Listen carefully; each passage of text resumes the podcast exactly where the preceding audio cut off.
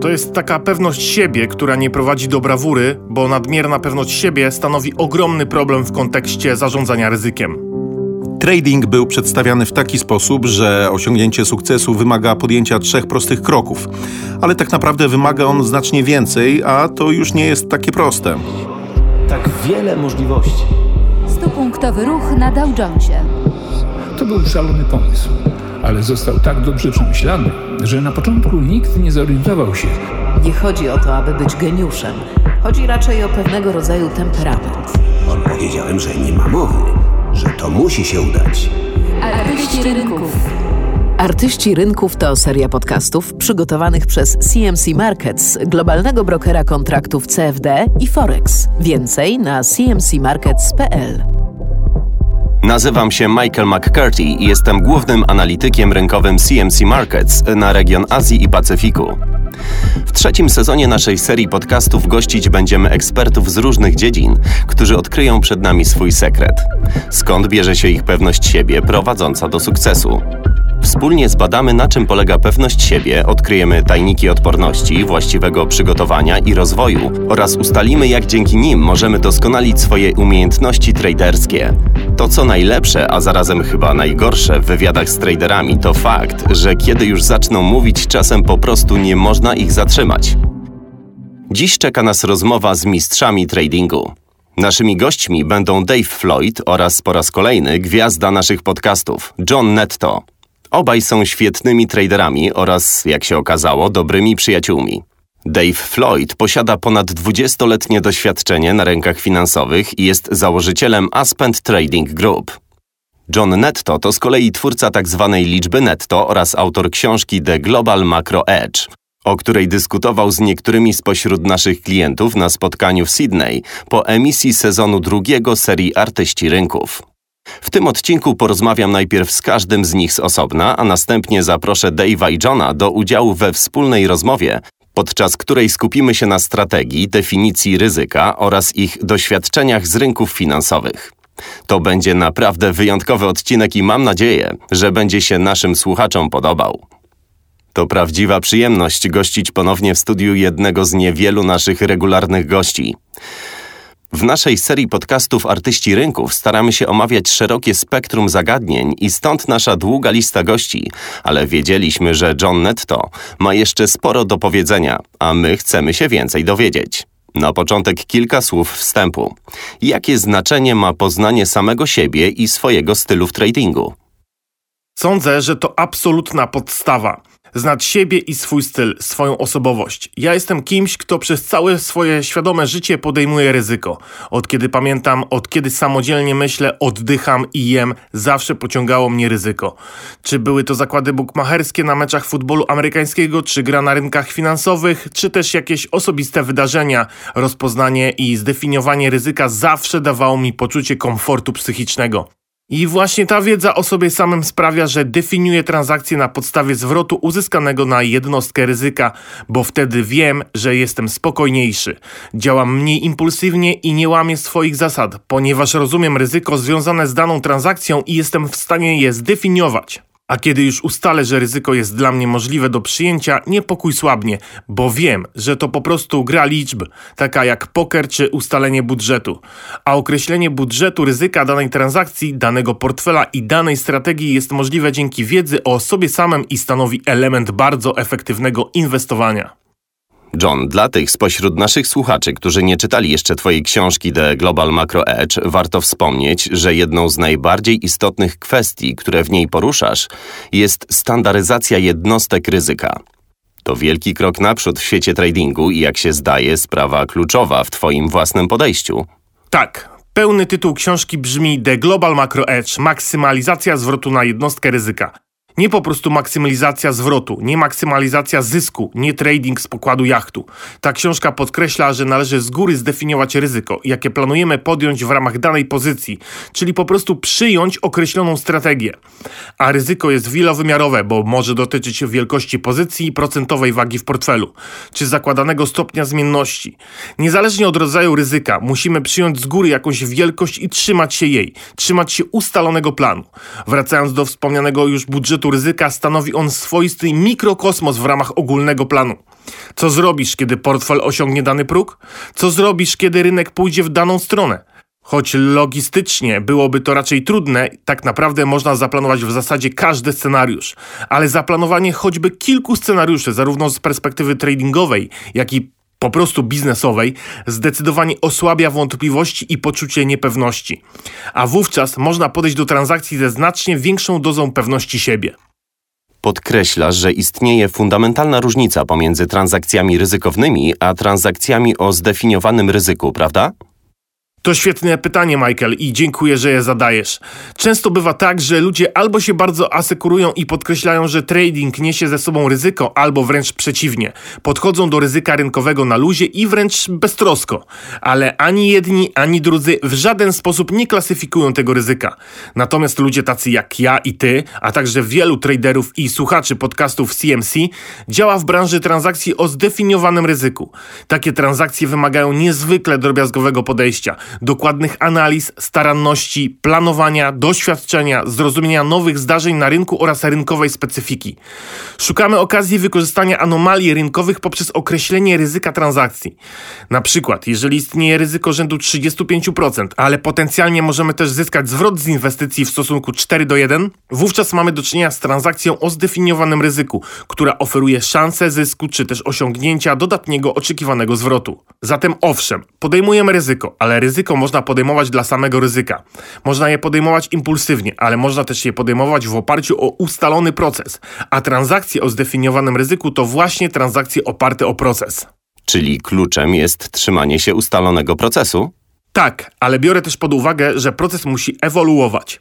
Granica pomiędzy uporem i lub zaufaniem do swojego systemu i wreszcie oporem przed jakąkolwiek adaptacją do zmiennych warunków jest bardzo cienka. A zabawne jest to, że z perspektywy czasu już po fakcie każdy ci powie, że jeśli zajmujesz pozycję i notujesz zyski, a potem trend obraca się przeciwko tobie, to każdy ci powie, że powinieneś zrealizować zyski, żeby uniknąć strat. I odwrotnie, jeśli zajmujesz pozycję i zdecydujesz się zrealizować zysk, a rynek idzie dalej w dobrym kierunku, wówczas każdy po fakcie ci powie, że w takim wypadku nie należy się wycofywać. Ale po fakcie każdy jest mądry i każdy może wygłaszać takie maksymy.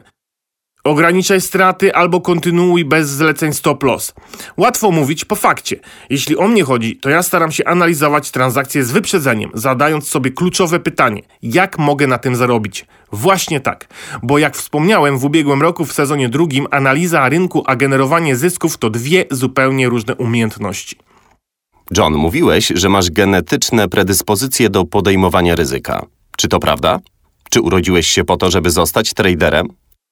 Nie wiem, czy faktycznie znalazłem potwierdzenie tej tezy w sekwencji mojego DNA, ale biorąc pod uwagę, że obstawiałem pierwsze zakłady sportowe w wieku 8 lat, przeczytałem pierwszą książkę o instrumentach pochodnych jako dwunastolatek, a w liceum prowadziłem zakład bukmacherski, zapewniając płynność moim kolegom, aby mogli obstawiać wyniki sportowe, biorąc pod uwagę wiele anegdot na temat mojego zachowania, ale również dowody empiryczne w postaci moich wyników w zakładach sportowych, uważam, że faktycznie miałem, czy też mam, predyspozycję do podejmowania ryzyka. I jeśli tak na to spojrzymy, to chyba można stwierdzić, że odnalazłem w życiu swoje powołanie. To prawda. Zawsze miałeś dużo pewności siebie jako trader, John. Czy to stan permanentny, czy to wyglądał ciebie różnie? Hmm, nie powiedziałbym, że zawsze mam dużo pewności siebie jako trader. Pewność siebie to sinusoida, jak sukcesy i porażki. Jak chyba każdy trader, ja również przerobiłem wiele egzystencjonalnych pytań na temat swojej kariery tradera i na pewno mogę powiedzieć wam jedno. Niezależnie od tego, jak dobry jest trader, w pewnym momencie, a najczęściej w wielu momentach swojej kariery, kwestionuje skuteczność swojej strategii. Czy też w wymiarze bardziej egzystencjonalnym zaczyna się zastanawiać, jak długo jeszcze będzie się w to bawił. I ja również tego doświadczyłem w ciągu mojej 20-letniej kariery na rynkach. I to wielokrotnie. Nawet wtedy, gdy trwało pasmo moich największych sukcesów. Wszyscy jesteśmy istotami emocjonalnymi i wszyscy mamy wątpliwości, które nawiasem mówiąc są zdrowym objawem. Wątpliwości mogą przecież napędzać kreatywność i innowacyjność. Sądzę, że należy podkreślać, że zwątpienie we własne możliwości to rzecz jak najbardziej normalna i naturalna. To nadmierna pewność siebie jest większym problemem. Na pewno mam dużą pewność siebie, ale to taka cicha pewność. To jest taka pewność siebie, która nie prowadzi do brawury, bo nadmierna pewność siebie stanowi ogromny problem w kontekście zarządzania ryzykiem. Naszym gościem był John Netto, A teraz z niekłamaną przyjemnością witam drugiego bohatera dzisiejszego odcinka, którym jest Dave Floyd. Dave, dziękuję Ci za przyjęcie zaproszenia do udziału w podcaście serii Artyści Rynków. Twoje nazwisko jest dobrze znane w branży, a poprzedni goście naszej serii, w tym John Netto oraz Raul Pal, świetnie znają Twój dorobek. Wyprzedza Cię Twoja sława, szczególnie jako założyciela firmy Aspen Trading Group. Proponuję więc nie owijać w bawełnę i od razu przejść do rzeczy. Jak się zostaje doskonałym traderem? Wow! Cóż, ja Zaczynamy od najprostszych pytań. sądzę, że aby odnosić sukcesy, trzeba mieć to coś. I albo się z tym rodzimy, albo nie. A tym czymś jest pewna inteligencja emocjonalna, którą sprowadza się zasadniczo do dyscypliny i cierpliwości. Uważam, że z czasem można się tego nauczyć, ale niektórzy po prostu to mają, a inni nie. Sądzę, że można się nauczyć podstawowych zasad tradingu, ale aby zyskać pewność siebie i odnosić sukcesy w dłuższej perspektywie, potrzebne jest połączenie skutecznego procesu, czego w większości można się nauczyć, z doświadczeniem, wyczuciem, cierpliwością oraz dyscypliną. Uważam, że to główna przyczyna, dla której nadal utrzymuję się w tej branży. Jestem bardzo, bardzo cierpliwy.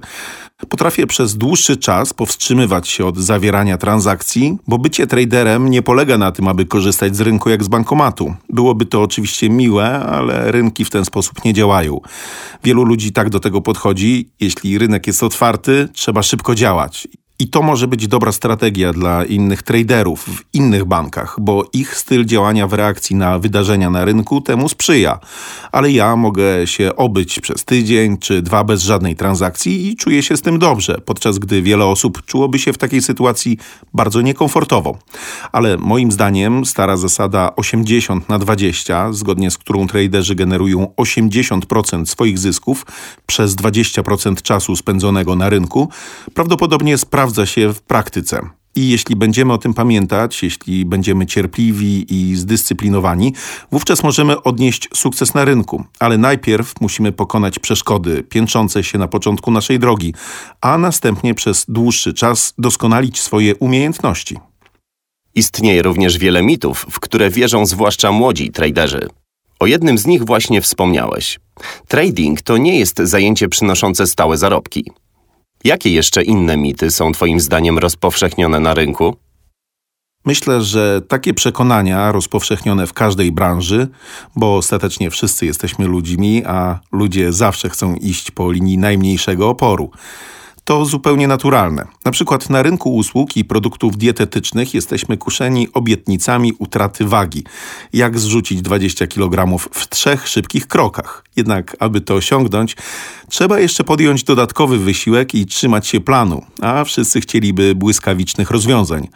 Od kiedy pamiętam, trading był również przedstawiany w taki sposób, że osiągnięcie sukcesu wymaga podjęcia trzech prostych kroków.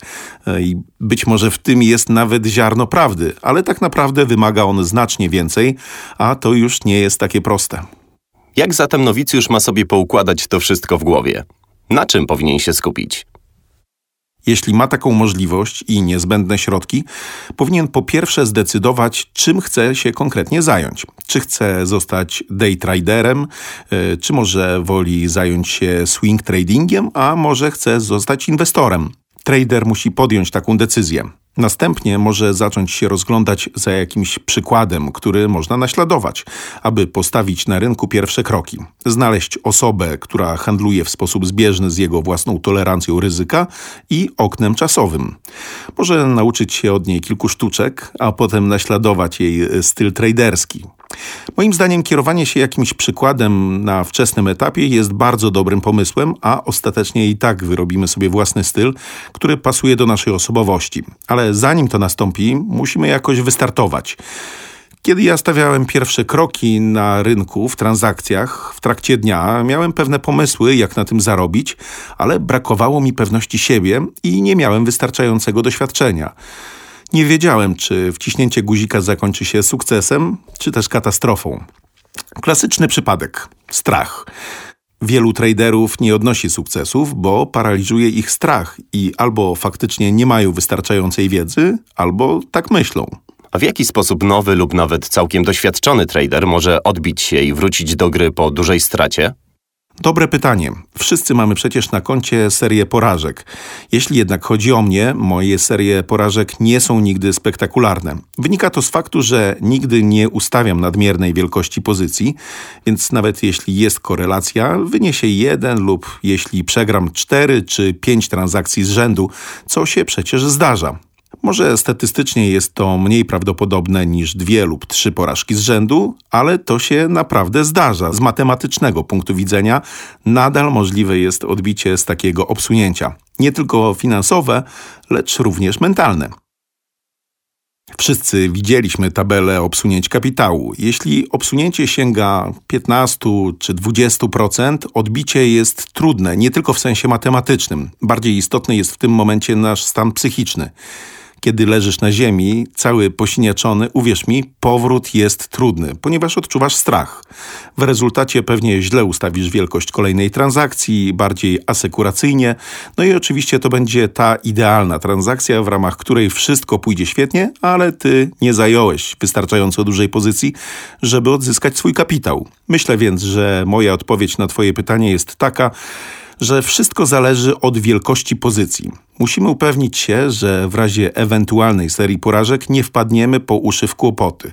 Jeśli będziemy o tym pamiętać, będziemy w stanie stanąć na nogi, wrócić do punktu wyjścia i nadal zarabiać na rynku, bo przecież serie porażek spotykają każdego tradera. Każdemu zdarza się cztery czy pięć przegranych z rzędu i nie da się tego uniknąć. Pytanie brzmi, jak się z tego odbić? Ja na przykład nigdy nie kładę na szali więcej niż 1% całości mojego kapitału. No, może czasem 1,5%, jeśli jestem przekonany o wyniku danej transakcji. I to mnie ratuje przed katastrofą w przypadku, gdy notuję 5 czy 6 strat z rzędu. Przy obsunięciu kapitału o 5%, 7% czy nawet 10%, jeśli zająłem kilka większych pozycji, ale nadal jestem w stanie szybko się odbić zarówno w sensie matematycznym, jak i psychologicznym. Czyli twój plan tradingowy uwzględnia potrzebę dbania o własną pewność siebie na rynku? Jak najbardziej. To znaczy, oczywiście zmieniam wielkość pozycji w zależności od transakcji. John z pewnością również o tym opowiadał w swojej części i porozmawiamy jeszcze o tym, kiedy do nas dołączy. Ale dla każdej transakcji, w którą wchodzę z moim kapitałem, określam odpowiedni limit stop loss. A kiedy wiadomo na jakim poziomie należy ustawić zlecenie stop loss, iloma lotami będę handlował w ramach danej transakcji, wówczas w razie przegranej nie przekroczę poziomu ryzyka dla danej transakcji. To jest chyba dobry moment, aby zaprosić Johna z powrotem do naszej rozmowy. Jeśli oczywiście nie masz nic przeciwko temu, Dave. Jasne. Mike, wyjaśnijmy sobie jedną rzecz. Zawsze jest dobry moment, aby zaprosić Johna Netto z powrotem do rozmowy. Świetnie. Zatem chciałbym wrócić do tego, o czym wspominałeś wcześniej, John. Mówiłeś o rozwoju swojego własnego stylu jako tradera i połączyłeś to z własnym rozwojem osobistym jako człowieka.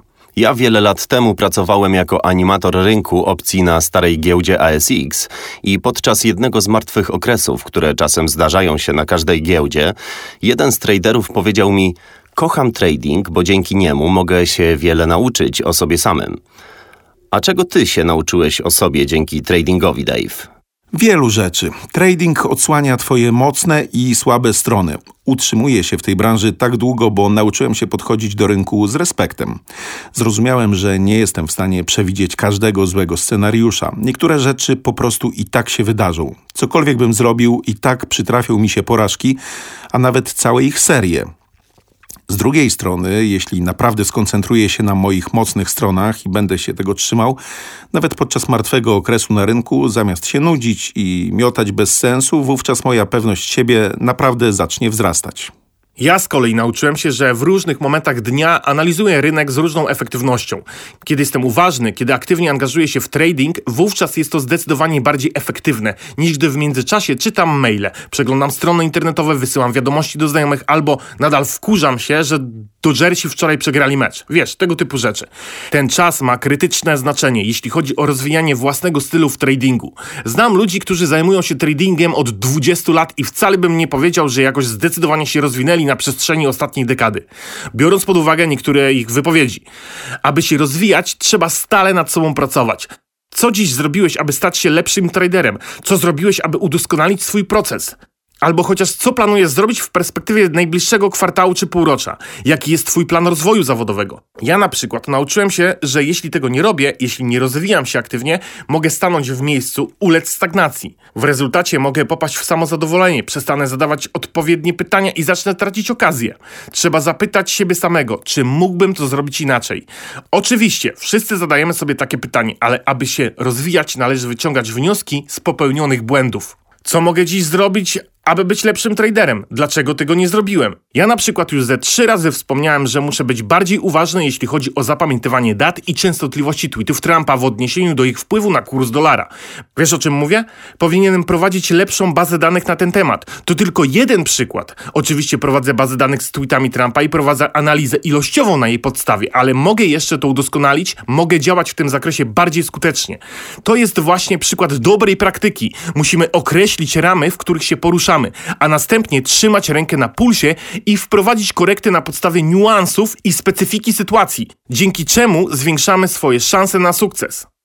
Kiedy słuchałem Johna, przyszła mi do głowy myśl, że jako traderzy jesteśmy obecnie wręcz zalani informacjami. Mamy wszystko na wyciągnięcie ręki. Bardzo łatwo zachłysnąć się tym zalewem informacji. To jak próba napicia się wody z węża strażackiego. A prawda jest taka, że nasze mózgi za tym nie nadążają, nie ogarniają tego ogromu informacji, choć społeczeństwo narzuca nam tak zwany multitasking. Badania wskazują jednak wyraźnie, że jeśli zajmujemy się zbyt wieloma rzeczami naraz, nie działamy tak skutecznie, jak moglibyśmy skupiając się tylko na jednej rzeczy. Czy jest to trading, czy pisanie książki. Wyobraźmy sobie na przykład, że siedzimy i prowadzimy pogłębioną analizę ilościową wykresu i nagle słyszymy dźwięk powiadomienia poczty e-mail. Natychmiast odrywamy się od naszego zadania i sprawdzamy pocztę. Usprawiedliwiamy się, że przecież zajęło nam to zaledwie 30 sekund, a potem wracamy do przerwanego zadania zadania. Ale prawda jest taka, że tracimy wówczas mnóstwo energii umysłowej. Nie potrafię wprawdzie opisać tego tak szczegółowo, jak zrobili to badacze, ale jeśli tak postępujemy, to naprawdę szkodzimy sobie. Wniosek jest więc oczywisty. Należy porzucić multitasking i skupić się na tym, co w danej chwili robimy. Podkreślam, wnioski z tego badania narzucają się same, nie ma co z nimi dyskutować. Nie zajmuj się wieloma rzeczami naraz, a będziesz lepszym traderem. Nie jest żadnym zaskoczeniem, że w rozmowie z najlepszymi traderami stale przewijają się słowa typu koncentracja, dyscyplina, proces. Ale to, że obaj uznajecie intuicję za element waszego stylu, to już jest nieco zaskakujące. Kiedy ja byłem młodym traderem, wybijano mi takie pomysły z głowy. Trading w oparciu o intuicję był uznawany za błąd. Tymczasem wy przecież nie praktykujecie takiego stylu tradingu, w którym każdy wzrost na rynku skłania was do kupna. Działacie w ustalonych ramach przyjętego procesu i w sposób zdyscyplinowany. Czy ostatecznie przekonało Was, że przeczucie i intuicja są jednak istotne i prowadzą do sukcesu? Zbyt wiele przypadków, które ignorowałem swoje przeczucia i intuicje, a potem widziałem, jak sytuacja się rozwinęła, albo wycofywałem się z transakcji, co do której miałem dobre przeczucia, ale czułem się niekomfortowo i postanawiałem to przeczucie zignorować, albo w ogóle nie wchodziłem w transakcję, choć instynkt tak mi podpowiadał. A po kilku dniach okazywało się, że była to idealna okazja. Musiałem się więc kilka razy sparzyć, zanim w końcu zrozumiałem, gdzie popełniam błąd, czego nie powinienem więcej robić, albo wręcz przeciwnie, kiedy właśnie należy działać. Brzmi to może dziwnie, ale to taki wewnętrzny impuls. Aha, czas wejść w transakcję. To nie jest tak, że o tym wcześniej nie myślałem, że na przykład zupełnie znienacka przychodzi mi do głowy pomysł zajęcia długiej pozycji w parze walutowej dolar-jen, a wcześniej nigdy nawet takiej opcji nie brałem pod uwagę. To są przypadki, kiedy rozważam jakąś transakcję i czekam na idealny moment na wejście. No i nagle dostaję wewnętrzny sygnał, że to jest ten moment. I za każdym razem to się udaje. Trafiam idealnie w punkt. Muszę zgodzić się z tym, co mówi Dave. Wiesz, można się ze mną zgadzać. Zdarza mi się mieć trafne spostrzeżenia. Masz szalenie trafne spostrzeżenia, prawie tak dobre jak moje. Ja posłużę się metaforą sportową, żeby to zilustrować. Weźmy najlepszych rozgrywających futbolu amerykańskiego. Albo może nawiążę do bardziej międzynarodowej dyscypliny sportu i jednego z najlepszych napastników w piłce nożnej, Lionela Messi, który gra w klubie FC Barcelona. Messi to także rozgrywający, który na boisku wykorzystuje swoją intuicję. Barcelona prowadzi grę w sposób bardzo charakterystyczny. Jest dużo podań pomiędzy graczami. Barca ma zawsze wysoki procent posiadania piłki na boisku, między 65% a 75%. A Messi rozgrywa piłkę na prawym skrzydle. Lewą nogą podaje ją i wystawia innym zawodnikom. Natomiast najlepsi rozgrywający w futbolu amerykańskim rozgrywają piłkę na ataku w sposób bardzo wyrafinowany, ale też na linii wznowienia wykonują zamianę zagrywki. Widzą ustawienie formacji obrony i na podstawie wieloletniego doświadczenia podejmują decyzję o zmianie zagrywki. Oczywiście wszystko to na podstawie określonego podejścia pewnych fundamentalnych zasad, które pozwalają im ustalić ten właściwy moment. Nie za każdym razem zbliżając się do linii wznowienia, rozgrywający w futbolu amerykańskim decyduje się zmienić zagrywkę czyli zasadniczo zmienić całą grę. I o tym właśnie mówił Dave. O obiektywnej ocenie konkretnych warunków na rynku, co wynika z połączenia naszych umiejętności traderskich oraz zrozumienia tego czegoś, co jest wyjątkowe i co niełatwo skwantyfikować. Intuicja jest więc zewnętrzną manifestacją naszej wewnętrznej analizy, opartej na systemowym podejściu oraz jakościowej interpretacji rynku. To najlepszy opis tego zjawiska, jaki słyszałem. Serio. Nie ma za co. Nie, no naprawdę, świetnie to ująłeś. Serio, świetnie i bardzo podoba mi się analogia z rozgrywającymi w futbolu. Bo to właśnie tak wygląda. Patrzą na sytuację na boisku i myślą sobie, okej, okay, ja to już kiedyś widziałem, muszę wprowadzić zmianę. Dokładnie. Widzisz środkowego wspomagającego. Obrona planuje szarżę z lewej. Jest biegacz, wyłapujesz go, 27, brawo, bum. Otwiera się błyskawiczna ścieżka, gdzie mój skrzydłowy jest. Ci rozgrywający korzystają ze swojego wieloletniego doświadczenia, ale również ciągle szlifują swoją umiejętność, ciągle się przygotowują. To, co ja i Dave stale podkreślamy, to właśnie przygotowanie. Rozumiesz? Musimy znać nasze silne strony. Ja wiem, jakie mam mocne strony i jestem naprawdę dobry w podejmowaniu dużego ryzyka, kiedy sytuacja tego wymaga. Nie każdego na to stać, prawda? Dave z kolei jest niesamowicie cierpliwy i ma podejście procesowe, oparte na określonym procesie. Wiesz o co chodzi. Ale jednocześnie ma wiele intuicji. Znamy więc nasze silne strony i wokół nich budujemy nasz system, nasz styl tradingu, naszą metodologię zarządzania ryzykiem. I dlatego odnosimy sukces jako traderzy. Ja zawsze podchodzę do swoich działań na rynku z dnia na dzień, jak do kolejnego rozdziału w książce. Wiesz, rynki nie zmieniają się drastycznie z dnia na dzień, ani nawet z tygodnia na tydzień. Zmieniają się oczywiście wraz z upływem czasu, ale jeśli trzymamy się krótkiej listy papierów wartościowych, którymi obracamy, na przykład w moim wypadku jest to tylko 5 czy 6 par walutowych, indeks S&P, 10-letnie obligacje, a od czasu do czasu fundusze indeksowe ETF dla szerokich indeksów, Wówczas każdy dzień jest jak nowy rozdział w książce, albo nawet jak nowa strona w tym rozdziale. Niewiele się zmienia, a ty budząc się przypominasz sobie, jak wyglądała sytuacja w dniu poprzednim i przewidujesz, co może się zdarzyć. Budujesz w ten sposób pewną narrację i kiedy zdobędziesz odpowiednio dużo informacji, zupełnie jakbyś zbliżał się do końca czytanej książki, na przykład dobrego kryminału. Wówczas zaczyna ci świtać w głowie, kto popełnił zbrodnię, jesteś coraz bardziej o tym przekonany, bo po drodze poskładałeś te wszystkie poszlaki w jedną całość. Właśnie na tym to polega, na budowaniu pewnej historii każdego dnia. Niektóre dni są nudne, nic się nie dzieje, ale za to, kiedy już zacznie się coś dziać, ty będziesz przekonany o słuszności swoich wniosków, a twoja intuicja odezwie się wyraźniej.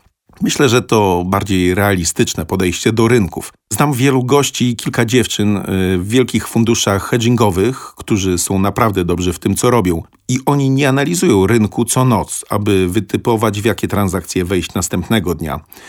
Ich zadanie jest naprawdę proste. Pary walutowe euro lub dolar oraz jen i to wszystko. Jeśli więc duże fundusze hedgingowe polecają swoim traderom i analitykom skupić się na bardzo wąskim obszarze rynku, to być może nie będzie takim złym pomysłem naśladowanie Pola Tudora Jonesa i funduszu Citadel oraz tego typu modeli biznesowych pod względem etosu pracy. To dlatego utrzymuję się w górze już od przeszło 20 lat i cieszę się z tego, co osiągnąłem, ale nadal się uczę, bo jest to ciągły i długofalowy proces. Nigdy nie osiągniesz doskonałości, ale możesz stawać się coraz lepszy. Myślę, że to wspaniałe podsumowanie naszego dzisiejszego podcastu. Dziękuję Dave, dziękuję John. Ja również dziękuję. Naszymi gośćmi byli Dave Floyd i John Netto. Jeśli podobał Wam się nasz dzisiejszy odcinek, zapraszam na kolejny podcast, którego gościem będzie legenda światowego tenisa ziemnego, Pat Rafter. Pat zupełnie szczerze opowie nam o wzlotach i upadkach w trakcie swojej kariery na korcie, a także o tym, jak trzymać nadmierną pewność siebie na wodzy. Popadanie w samozadowolenie najczęściej prowadzi do porażki. Jeśli chcecie dowiedzieć się, o czym opowiadał Pat Rafter i inni nasi goście, zachęcam do subskrypcji naszych podcastów lub zapraszam na stronę cmcmarkets.pl. Do usłyszenia w kolejnym odcinku.